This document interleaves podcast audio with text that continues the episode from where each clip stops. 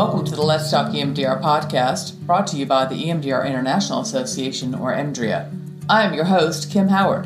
In this episode, we are talking with EMDR certified therapist and consultant, Gary Brothers, about EMDR therapy and chronic pain. Gary is located in Austin, Texas. Let's get started. Today, we are speaking with EMDR certified therapist and consultant, Gary Brothers, about EMDR therapy and chronic pain. Thank you, Gary, for being here today. We are so happy that you said yes. Thank you so much for having me, Kim. It's an honor and a pleasure. So, Gary, tell us about your path to becoming an EMDR therapist. Oh, gosh, Kim. It was quite a while ago when I was living in Hawaii and working for Kaiser Permanente. I think maybe 21, 22 years ago. It was back when the EMDR basic training, it was split into level one and level two. You know, I didn't know much about EMDR at the time. I was working for the child and adolescent department at Kaiser. And also had a part-time practice working with all ages. I'd always sought out specialized training for trauma and attachment disruption, you know, usually with a brain and nervous system focus. I was working quite a bit with children and teens with attachment trauma. I was specializing at the time with Dan Hughes model. It was dyadic developmental psychotherapy. And then we were pairing neurofeedback with psychotherapy, kind of to prime the brain and nervous system for optimal results. And then this new training, EMDR, came to Hawaii. At least it was new for us. I think it was the first time EMDR was offered in Hawaii.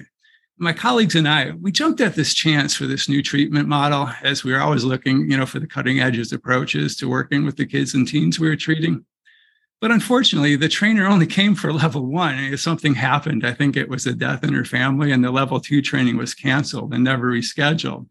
So my colleagues and I, we did the best we could. You know, we finished reading the training manual and tried to learn it the best we can, but it was certainly not the ideal situation, to say the least. And then in 2006, I moved to Austin, you know, where I am here. And not too long after that, I started working for a pain clinic, and I decided to get properly trained in EMDR. That's when I met Rick Levinson, who's this phenomenal trainer here. And not to mention, he's become my mentor and a great friend. But that's when I truly learned EMDR. And it opened up this, you know, this whole new world for me and how I began treating my clients. And I couldn't get enough. I started going to all these different trainings on trauma and complex PTSD. But that, you know, and because I was working in the pain clinics, you know, I went to Mark Grant's training to learn the pain protocol, and it just blew my mind. And then I went to Stephen Marcus's training for the migraine protocol. And these training, they made me more and more curious about what was really going on with my clients neurobiologically. Now, as I was saying, I was working with these pain management clinics. I was seeing, you know, so many clients really not getting much better with the medical interventions. They got a lot of relief. You know, overall, they were just kind of plateauing and sometimes even getting a lot worse over time. They started responding to what I was doing with the therapy, especially with the EMDR protocols. And it just made me more and more intrigued. You know, so I started reading all these different articles, article after article, not just on EMDR, but on the physiology of pain. It just took me to so many different rabbit holes. I would find one nugget of information in one article, a book, and then I'd say, hey, who wrote that? And I'd find the source, and then it would take me into another article or book, and then into another nugget, and so forth. And this information, you know, along with what I learned from the EMDR trainings and workshops I was going to, as well as all the other, you know, trainings and articles, you know, on the brain and nervous system, things started to come together, you know, slowly, but things started to align piece by piece. You know, and so what I was learning was that chronic pain had so much more to do with the brain and the central nervous system and how these change over time in maladaptive ways, you know, than what was referred to, you know, as the pain generator, or what, you know, kind of what their clients were seeking at the pain clinics as relief from their lower back, their neck, their knee, their stomach, and so forth. What I was learning is that there's all sorts of feedback loops, you know, that occur, and these other systemic changes in the body that need to be addressed if people are truly going to get better or healthy again. Also notice how many of the chronic pain patients had such terrible trauma histories and so many other coexisting mental health disorders in addition to trauma and PTSD. You know, they had such terrible depressions, you know, all sorts of anxiety disorders and so forth. And what I was reading supported what I was noticing in my practice. But my role in the pain management companies was to treat the mental health issues more as an ancillary or adjunctive service. And also we did all sorts of, risk assessments and evaluations, like when people misuse or abuse their medications, we were tasked to say, hey, are they addicted or were they just, overusing because their pain was out of control? And or if they had a back surgery or, we would assess them to see were they good candidates or for, implant devices like pain pumps or spinal cord surgery. Or, stimulators. So I wasn't really directly treating the pain much at the time. That was left up to the doctors, and their medicines and interventions. But as the behavioral health department, we were just teaching some coping skills. Kim, I realized there was so much more to it, meaning how clients' pain and their health issues were connected to their mental health issues. Of course, I was familiar with the ACEs, but what I was learning and noticing connected so many more dots to me. I found if I could get the clients to trust me in their therapy process, which was a big task because they often said, hey, why do I have to go to behavioral health? The doctors would send them to us and they say, what am I here in therapy for? I'm here for my pain. And I'd start to, have to engage them. That was the first task, to say, hey, there might be something beneficial for the counseling here, the therapy. But if I could get them to first engage in therapy and then get them to be active in their lives again, and get them functioning again, because so often they were, they had lost all that. They were just sitting around, watching TV all day. They had lost their jobs. They had lost their hobbies. They lost all their activities. And if I could get them back moving again, doing, some of the activities that they used to like and enjoy, and especially get them functioning and active in their relationships. So often they weren't even involved in their marriages or with their kids or their grandchildren. Also, if we could get them off those opiates, because what we know about the opiates is that they, were never meant to be for long-term pain, sure, short-term pain, acute pain, but all the research, and this is decades of research, so this is an appropriate treatment for long-term pain, but if we could get them off the opiates so they can start thinking and feeling again and stop being just these passive recipients of care, that they would get better.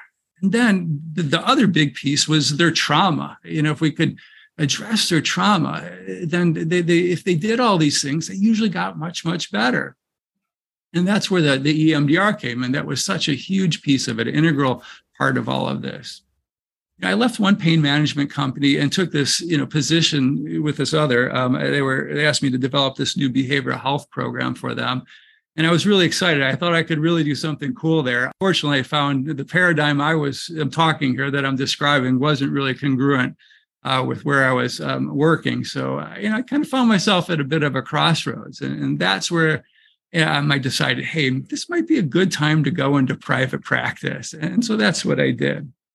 So throughout all this, though, that really wonderful trainer here in Austin, Rick Levinson, he was telling me, hey, Gary, you need to start training other therapists in what you're doing. But, I really didn't want to be honest with you. I was really resistant to that. I was like, no, that's not what I do. I'm a therapist. I treat clients. But over time, he kind of wore me down and I eventually gave in. I took what I learned and it took quite a while and I tried to organize it into a structured model of care. And then in 2017, I did launch my first 2-day workshop. And that workshop, and I'm still doing it today, it looks at all the different ways the brain, the nervous system, and the entire body changes in maladaptive ways when there's pain that doesn't resolve.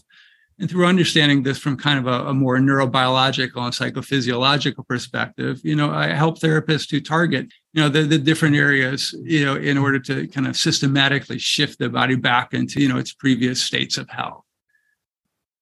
Over time, though, I realized there was a need to share more information as it relates to the, not just chronic pain, but, many chronic health conditions, especially the autoimmune disorders. At the root of these, so often, but not always, but in so many cases, there's significant attachment disruption and trauma. So last year, I launched a second workshop that focuses on understanding, how and why this occurs, from a neurobiological lens again. And so I assist therapists to modify EMDR to address these underlying attachment wounds, again, to get the body to shift back to states. It's a process, but the body kind of knows and wants this and craves this. But I would say at the end of the day, I'm just an EMDR therapist, and that's what I spend most of my time doing. No, that's a good story. That's very good and very thorough. I appreciate all of the work that you do.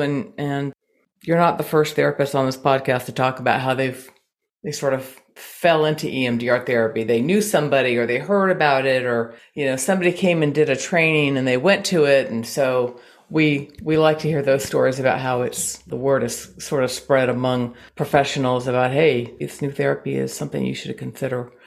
So that leads me to my next question, which is, what is your favorite part of working with EMDR therapy? My favorite part about EMDR is that it's founded in what I think is called a salutogenic model of care. And that's why I think it works so well, EMDR. A salutogenic model means to have this orientation, you know, towards health and healing and focusing on the factors that, you know, create and perpetuate this. And that's what I believe the adaptive information processing model is all about, and what Dr. Shapiro was describing when she described how, you know, the information processing system is adaptive when it's activated. And that's at the core of EMDR. You know, so much of the healthcare system, you know, it has that more pathogenic focus or a pathogenic model, and it focuses on unhealth or disease and breakdown. I think, therefore, it gets mired in chasing and treating symptoms and doesn't really get to the root causes. By doing so, it forgets that the body, that we're innately wired and desired to heal and to be in states of health. But through EMDR and the AIP model, we assist the brain and the nervous system and the body to get back to these healthy states. You know, sure, we're addressing the barriers and the blocks to these. But again, the fundamental goal of the AIP model is activating that information processing system. And for me to be able to see this happening as it's happening, I think it's amazing. And at this point in my career, to have a little bit of understanding and knowledge about what is happening neurobiologically as it's happening, that's even more exciting for me. Gary, can you please define chronic pain? You know, the simple definition of chronic pain is pain that occurs past the point of tissue healing. Chronic pain is generally considered pain that persists, you know, despite the fact that the original injury has healed, whatever that might have been, or at least it's healed as much as it's going to. Yet the pain signals remain active in the nervous system. Many times we get hurt, we get injured, we sprain our ankle, or we get a broken bone. You know, once it's healed, the pain goes away. But with chronic pain, the pain, you know, remains active. You know, all pain is about nerves and it's in our nervous system, but you know, so it's no longer a tissue issue. It's now an issue of the nervous system. And so chronic pain is now a syndrome state of the nervous system and the central nervous system. You know, this doesn't mean that the pain isn't real or even very serious. And it should never be misconstrued or thought of that it's caused by psychological factors. You know, chronic pain is real and it has very real neurobiological causes. The causes are just different than, you know, those, you know, the normal pain that we think of, that acute pain or short-term pain. And the causes aren't going to be the same for everybody. Chronic pain is complex, whether if it's caused from an accident or injury, or it could be caused from a degenerative health condition, you know, such as osteoarthritis or autoimmune disorder. There are different types and different causes, you know, different, you know, perpetuating factors, you know, and so forth. And each person's going to be unique, you know, a unique puzzle, I like to say. And the puzzle pieces are going to be different for each person's unique situation. And so we're going to have to look at it, you know, from each person's, you know, perspective. But again, we need to look at it, you know, and understand it from the broader neurobiological perspective, what's going on with each person's, you know, physiology. And not just the physiology in this moment. We have to look at it through, you know, the lens of how the present intersects with the past. You know, I like to say, you know, how the nervous system's developed over the course of a lifetime. But Kim, I think it's even more than that. You know, we have to understand it from the each person's unique life situation, you know, not just from the past and the present, but also their relationships, you know, how these are related to their dynamic nervous system states, because all of this has to do with neurochemistry. That's going to activate inflammatory cytokines, you know, it's going to affect our endocrine system. So we have to put all of this and look at all of this together. And all of these factors are so often related to how chronic pain develops from that acute pain state, you know, as well as how these chronic pain states perpetuate and remain. It's through this understanding that by understanding all these pieces of the puzzle that we figure out how to assist each person's body get back to its way to, you know, to back to health, to healing. Thank you. Gary, what successes have you seen using EMDR therapy for chronic pain? I've seen a lot. The successes, I think, vary among individuals. You know, the short answer to your question includes, you know, seeing people who've been almost completely non-functional in their lives, their lives almost entirely revolving around, you know, when and how much medications they can take, you know, watching the clock, when's my next dose, right, or what types of medical procedures they might be able to get, the surgeries or injections or you know, nerve ablations, you know, they kind of going to one doctor to the other doctor, you know, and see what's the next thing that they can get that might help, and so much treatment failures. But going from that kind of position in life to having, you know, very low levels of pain and quite often completely resolved pain without the need of any of those medications or other procedures or surgeries or devices. Sometimes clients may still need some types of medications and procedures, but much, much less. You know, I've also seen people, you know, with very severe chronic health conditions who have been hospitalized for extended periods of time. You know, one client over, you know, 120 days in a year, even at, you know, times clients being, you know, critically ill, you know, with very serious infections related to ulcerative colitis, going into remission and having very sporadic flare-ups, or their symptoms being quite manageable and their quality of life is much, much improved. So it's all over the place. But even people with, you know, very serious neurodegenerative conditions, things like MS, Parkinson's, or Parkinson's-like disorders. Not that we're going to resolve those, but to slow down the progression of degeneration of those diseases. No way to ascertain that it's the EMDR or the other interventions that we use that are found in the AIP model, you know, that's the reason for, you know, prolonged states of health. But when you really look at the neurobiological factors of these conditions, what's going on with those, and then also what we're targeting neurobiologically through, you know, the interventions, you know, that are, you know, the EMDR and other interventions, you know, that are using the AIP model, you know, theoretically, it makes a lot of sense. You know, of course, we need research, lots of research to determine a causal relationship. But I think we're moving in the right direction. Those are great stories. Those are great examples. And I'm sure that the people who have been treated and are in less pain than they have been and are able to function how they want to function in life rather than how they're forced to function in life are very grateful and relieved and happy that they found EMDR therapy and that it works and it helped them. Yeah, I think it's, you know, it's for me, it's about the relief of suffering, and that happens on a daily basis. Sometimes it's a little, you know, sometimes it's a lot. You know, sometimes it's really a progressive thing, but over time, I think most people get better and better. Great. Gary, are there any myths that you would like to bust about EMDR therapy for chronic pain?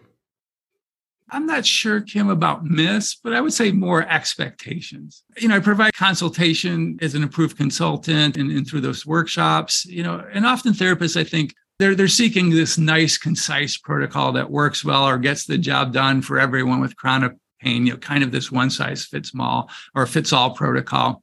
And the closest thing to this for chronic pain is the EMDR pain protocol developed by Mark Grant, which I do teach, and it's great. It's actually wonderful. And while the pain protocol is invaluable, and it has, you know, all sorts of applications, many, many applications, you know, but there's so often this need for an array of interventions beyond the pain protocol if we're going to truly be effective and get optimal results. And so this includes the use of the EMDR standard therapy protocol, you know, because there's so much trauma involved as well, but also other strategies and techniques found in the AIP model. But it also involves bringing in theory and information, techniques and interventions from many other areas, you know, from neuroscience, attachment theory, somatic psychotherapy, polyvagal theory, and others. So we bring in, you know, more integrated perspective.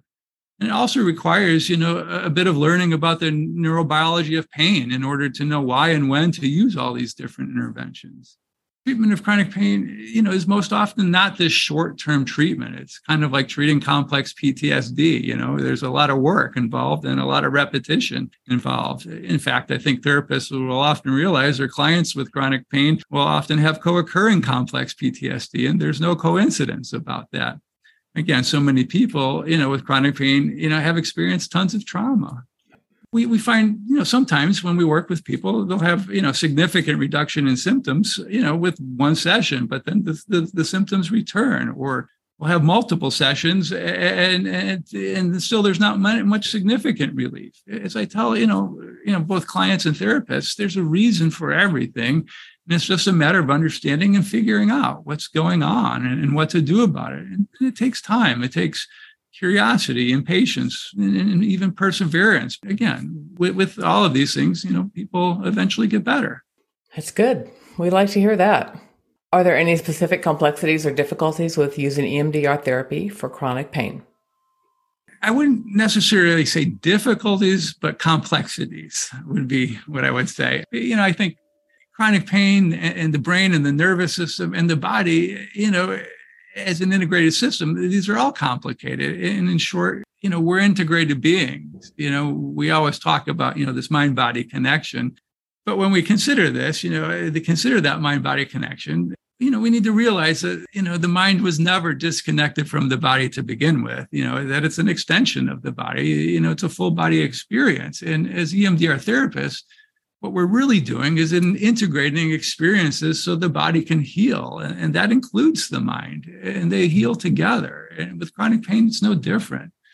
You know, the therapist has to take, you know, what we know about trauma and all the other mental health disorders that may be coexisting and begin to develop this, you know, clinical understanding of the neurobiological and other systemic consequences that occur over time related to these conditions, as well as we need to develop an understanding of the, you know, what happens when we have the chronic pain, the consequences, you know, of these or the chronic health conditions, and see how these are intersecting with the mental health issues and the consequences. So the good news, though, is EMDR therapists, where we're trained to have this dual awareness, you know, and this dual awareness, you know, that type of thinking is in our wheelhouse. We consider all of this and recognize, you know, all these feedback loops that are occurring and how they perpetuate the problems that, you know, that are occurring and how they lead to the breakdown of the body, you know, over time. But as EMDR, we remember that the nervous system and the body, again, is innately, you know, inclined to heal and move back to healthy states. And that is, you know, what EMDR and the AIP model helps, you know, the body to do. And we do this as we integrate those other theory and science in this process. So things work well in the end. Thank you. Gary, how do you practice cultural humility as an EMDR therapist? Now, that's such an important question. I think three words come to mind. That would be curiosity, openness, and awareness. You know, not necessarily in that order, because I think these are both, you know, intentions and traits, you know, I constantly try to achieve. It's a very dynamic process, you know, I think for me individually, as well as, you know, what I try to demonstrate in sessions with clients. I mean, first of all, you know, at the end of the day, I'm a heterosexual, cisgender, middle-aged white male who is doing okay financially. You know, it's hard to have more privilege than that.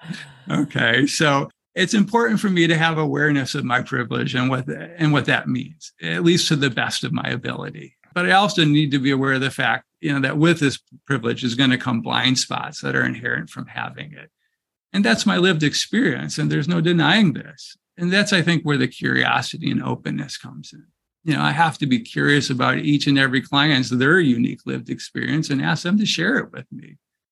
And then I have to reflect it back to them to see if I got it right and be open to when I got it wrong. I also have to be open to how their lived experience manifests in context of me and my privilege. You know, both when it's about me and something I messed up on, you know, whether it's a bias, you know, or an area of ignorance that I have, a microaggression that somehow snuck out, again, blind spots. And when these occur, you know, I need to take responsibility and make a repair and keep repairing, you know, until it's repaired. That's an effort and action, I think, that's required not only to maintain the therapeutic rapport, but for healing. I don't think that's it. And that's not all.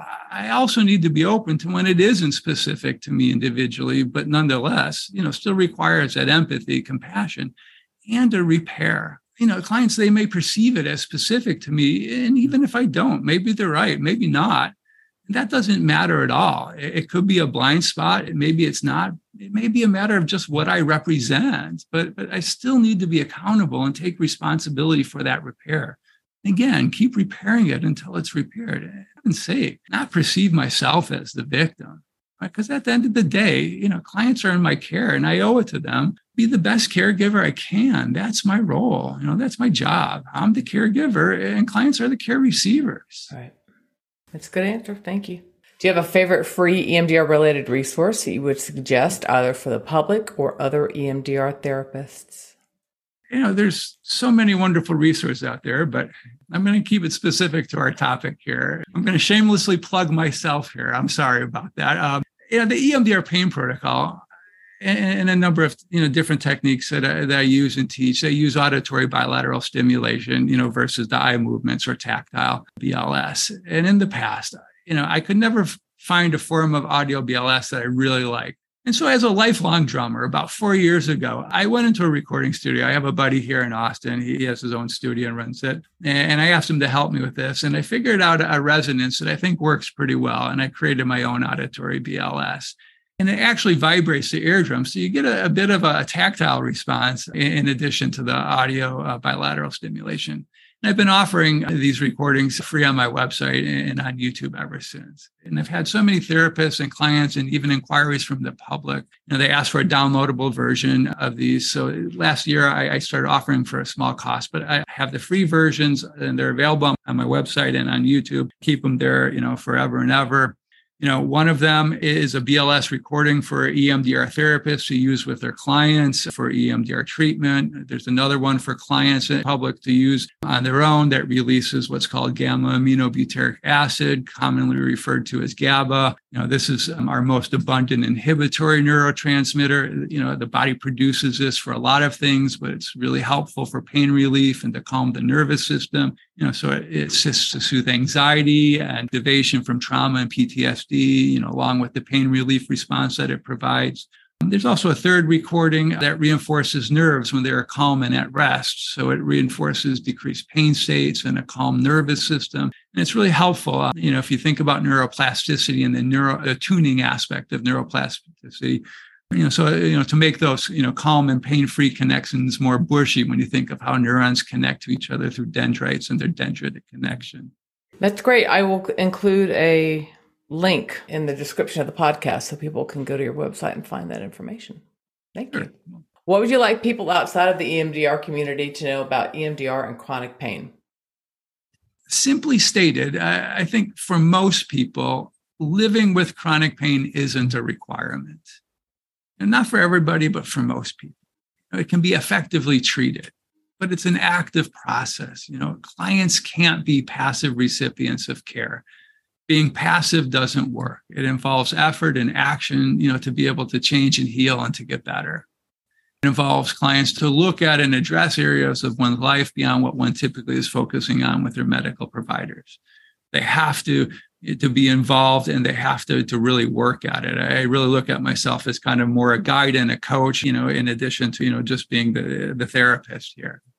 I want to again emphasize that pain is not a psychological manifestation, but pain is, what I call a psychophysiological experience. Again, it's complicated. It's just the way the body works.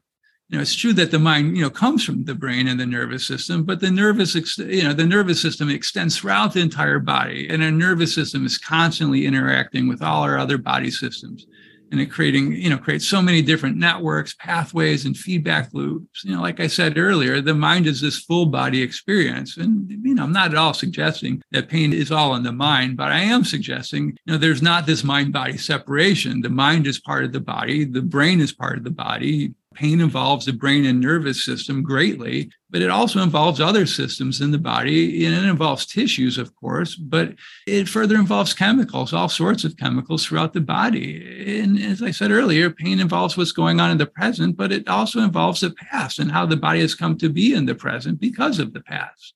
It's way too complicated for us to cover, everything here, but it's just how things work. And this is what we treat with EMDR for chronic pain.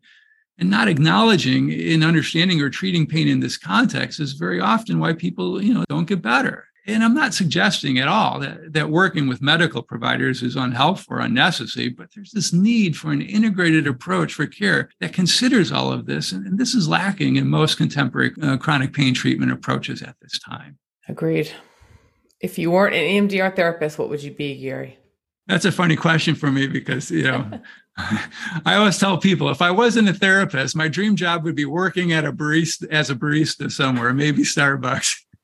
And I say that because I love my morning coffee. I love people, and giving people coffee makes them happy. So what better job than that? But all kidding aside, I really can't see myself doing anything different. This is such a large part of who I am. I've been a therapist about 30 years now. I know I'm dating myself, but that's kind of a long time. I've been around the block maybe a few times. But if I really had to choose something different, I think there's this whole new field about to open up. And there's some really cool research and exploration in the field of environmental neuroscience and neuroconservation. And, as we're facing, all the challenges ahead of us with the climate crisis, and as we're learning more and more about the intricacies of how we're not only neurobiologically interconnected as a species, but with all living organisms and even as the Earth at large, there's such an immediate need to pioneer this full speed. And I have a lot of interest in this area. I read a bit about it, and I think I could find a lot of satisfaction working in that field, and who knows? I